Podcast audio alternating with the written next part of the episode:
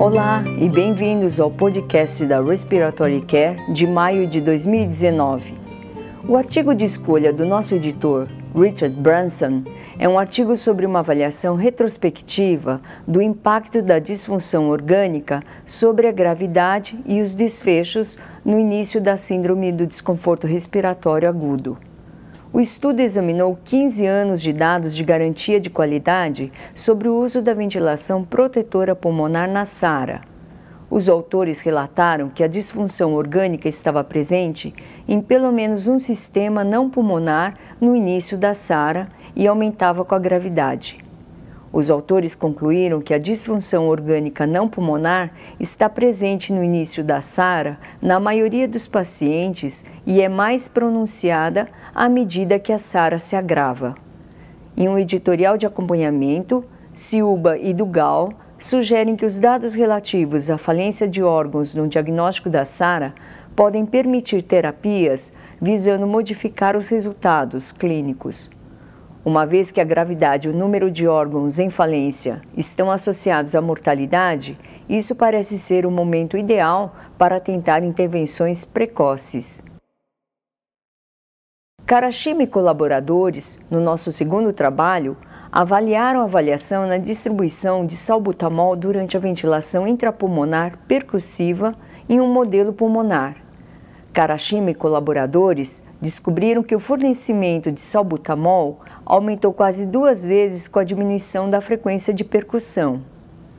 A redução da frequência de percussão também aumentou o volume corrente e a distribuição de salbutamol se correlacionou com o aumento do volume corrente. O aumento da resistência das vias aéreas reduziu a administração de salbutamol, enquanto que a mudança na adesão ao tratamento não teve impacto significante. O aumento da pressão de operação aumentou a oferta de salbutamol e aumentou a pressão de pico inspiratório. Isso pode ocorrer simplesmente devido ao aumento do volume corrente. Berlinski opina que a falta de monitoramento e desempenho da ventilação intrapulmonar percussiva pode colocar os pacientes em risco de barotrauma, devido às características pobres de distribuição do aerossol pelo dispositivo. No terceiro trabalho, Mortamed e colaboradores avaliaram os índices de trabalho respiratório durante um teste de respiração espontânea em crianças usando o consumo de oxigênio VO2, a pressão esofágica e a atividade elétrica do diafragma, Mortamed e colaboradores descobriram que o pequeno aumento no trabalho respiratório durante um teste de respiração espontânea resultou em um aumento não significante na atividade elétrica do diafragma e pressão esofágica. Mortamed e colaboradores também relataram que as mudanças no consumo de oxigênio foram insensíveis a esses ligeiros aumentos no trabalho. Smallwood, em editorial, aponta que esse artigo destaca a baixa sensibilidade do consumo de oxigênio na avaliação de alterações no trabalho respiratório. Além disso, Smallwood, em seu editorial, acredita que há necessidade de aprofundamento no uso de variáveis para se determinar o desmame bem-sucedido do ventilador. Nosso quarto trabalho fala sobre a ultrassonografia do pulmão e do diafragma como uma nova e empolgante ferramenta de monitoramento na UTI. Zu e colaboradores usaram ultrassom pulmonar e medidas de procalcitonina para diagnosticar pneumonia associada ao ventilador. Zu e colaboradores descobriram que achados positivos na ultrassonografia pulmonar, por exemplo, consolidação pulmonar e uma procalcitonina maior que 0,25 nanograma por ml, diagnosticaram pneumonia associada ao ventilador com sensibilidade e especificidade maiores que 80%. Esta evidência preliminar sugere que o uso do ultrassom pode ser útil na avaliação da pneumonia associada ao ventilador. A revista Respiratory Care publicou vários estudos sobre ventilação mecânica domiciliar de várias partes do mundo. Nesta edição, Kim e colaboradores avaliaram o uso da ventilação mecânica domiciliar na Coreia do Sul. Usando dados de seguros e planos de saúde, os autores relataram que cerca de 5 mil pacientes foram ventilados mecanicamente em casa, com uma prevalência de 9 indivíduos para cada 100 mil habitantes. A doença neuromuscular foi diagnóstico mais comum em 2.500 pacientes recebendo ventilação mecânica não invasiva. Morris e seus colegas relataram testes de função pulmonar em membros militares enviados para o sudoeste da Ásia. A saúde do sistema respiratório pode ser afetada pelas emissões de queimadas, exposição a produtos químicos, a poeira, bem como pelo uso do tabaco. Em um período de três anos, eles compararam a espirometria pré e pós-implantação em mais de 800 membros do serviço militar expostos a diversos ambientes do sudoeste da Ásia. Os testes espirométricos e de oscilometria de impulso não foram capazes de detectar alterações significantes após três anos de serviços. Morris e colaboradores concluem que o uso da espirometria não identificou indivíduos com doença pulmonar pós-implantação e que o uso rotineiro não é garantido na ausência de sintomas pulmonares. Em outro estudo, Onoder e colaboradores avaliaram a contaminação de cânulas nasais de alto fluxo e de tubos de oxigênio em um grupo de indivíduos na UTI. De 31 dispositivos, encontraram contaminação na superfície da cânula de cinco sujeitos. Este nível de contaminação após 48 horas é provavelmente advinda do paciente e a importância desses achados ainda não é clara. A frequência com que os dispositivos, assim como os circuitos do ventilador, devem ser trocados ainda exige um estudo mais aprofundado. Em trabalho de Luzarraga e colaboradores, eles avaliaram uma intervenção baseada em atenção plena no estresse físico e emocional em terapeutas respiratórios. Luzarraga e colaboradores descobriram que as intervenções de mindfulness eram viáveis e poderiam ser usadas no ambiente de trabalho. O impacto dessas técnicas na saúde e no bem-estar ainda requer evidências adicionais.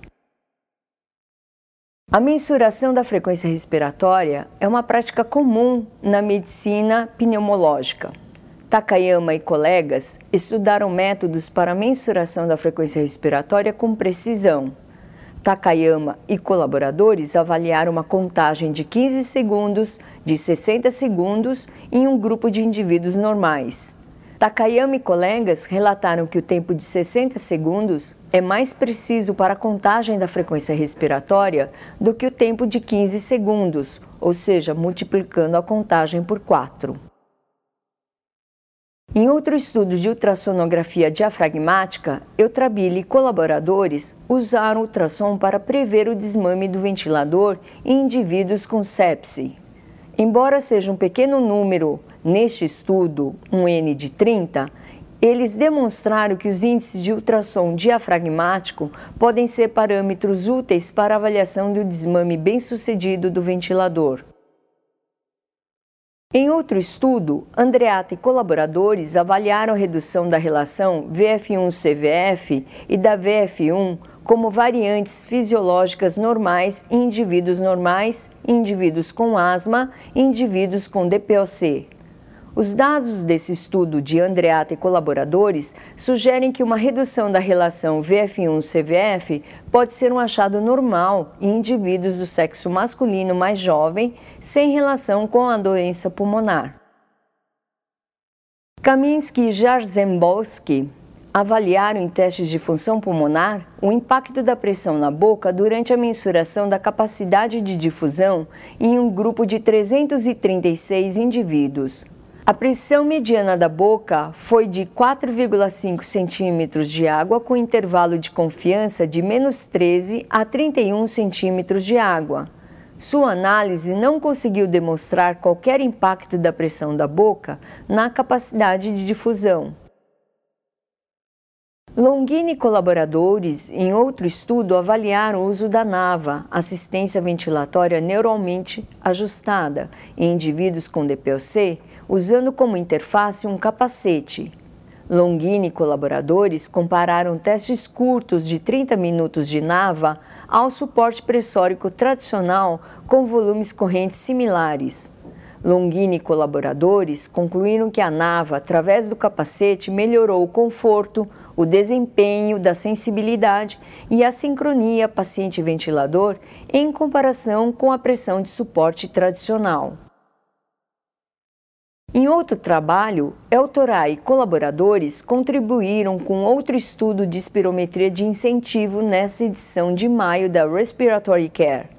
Eltorai e colaboradores descobriram que a obstrução visual do indicador de fluxo resultou em aumento dos volumes inspiratórios.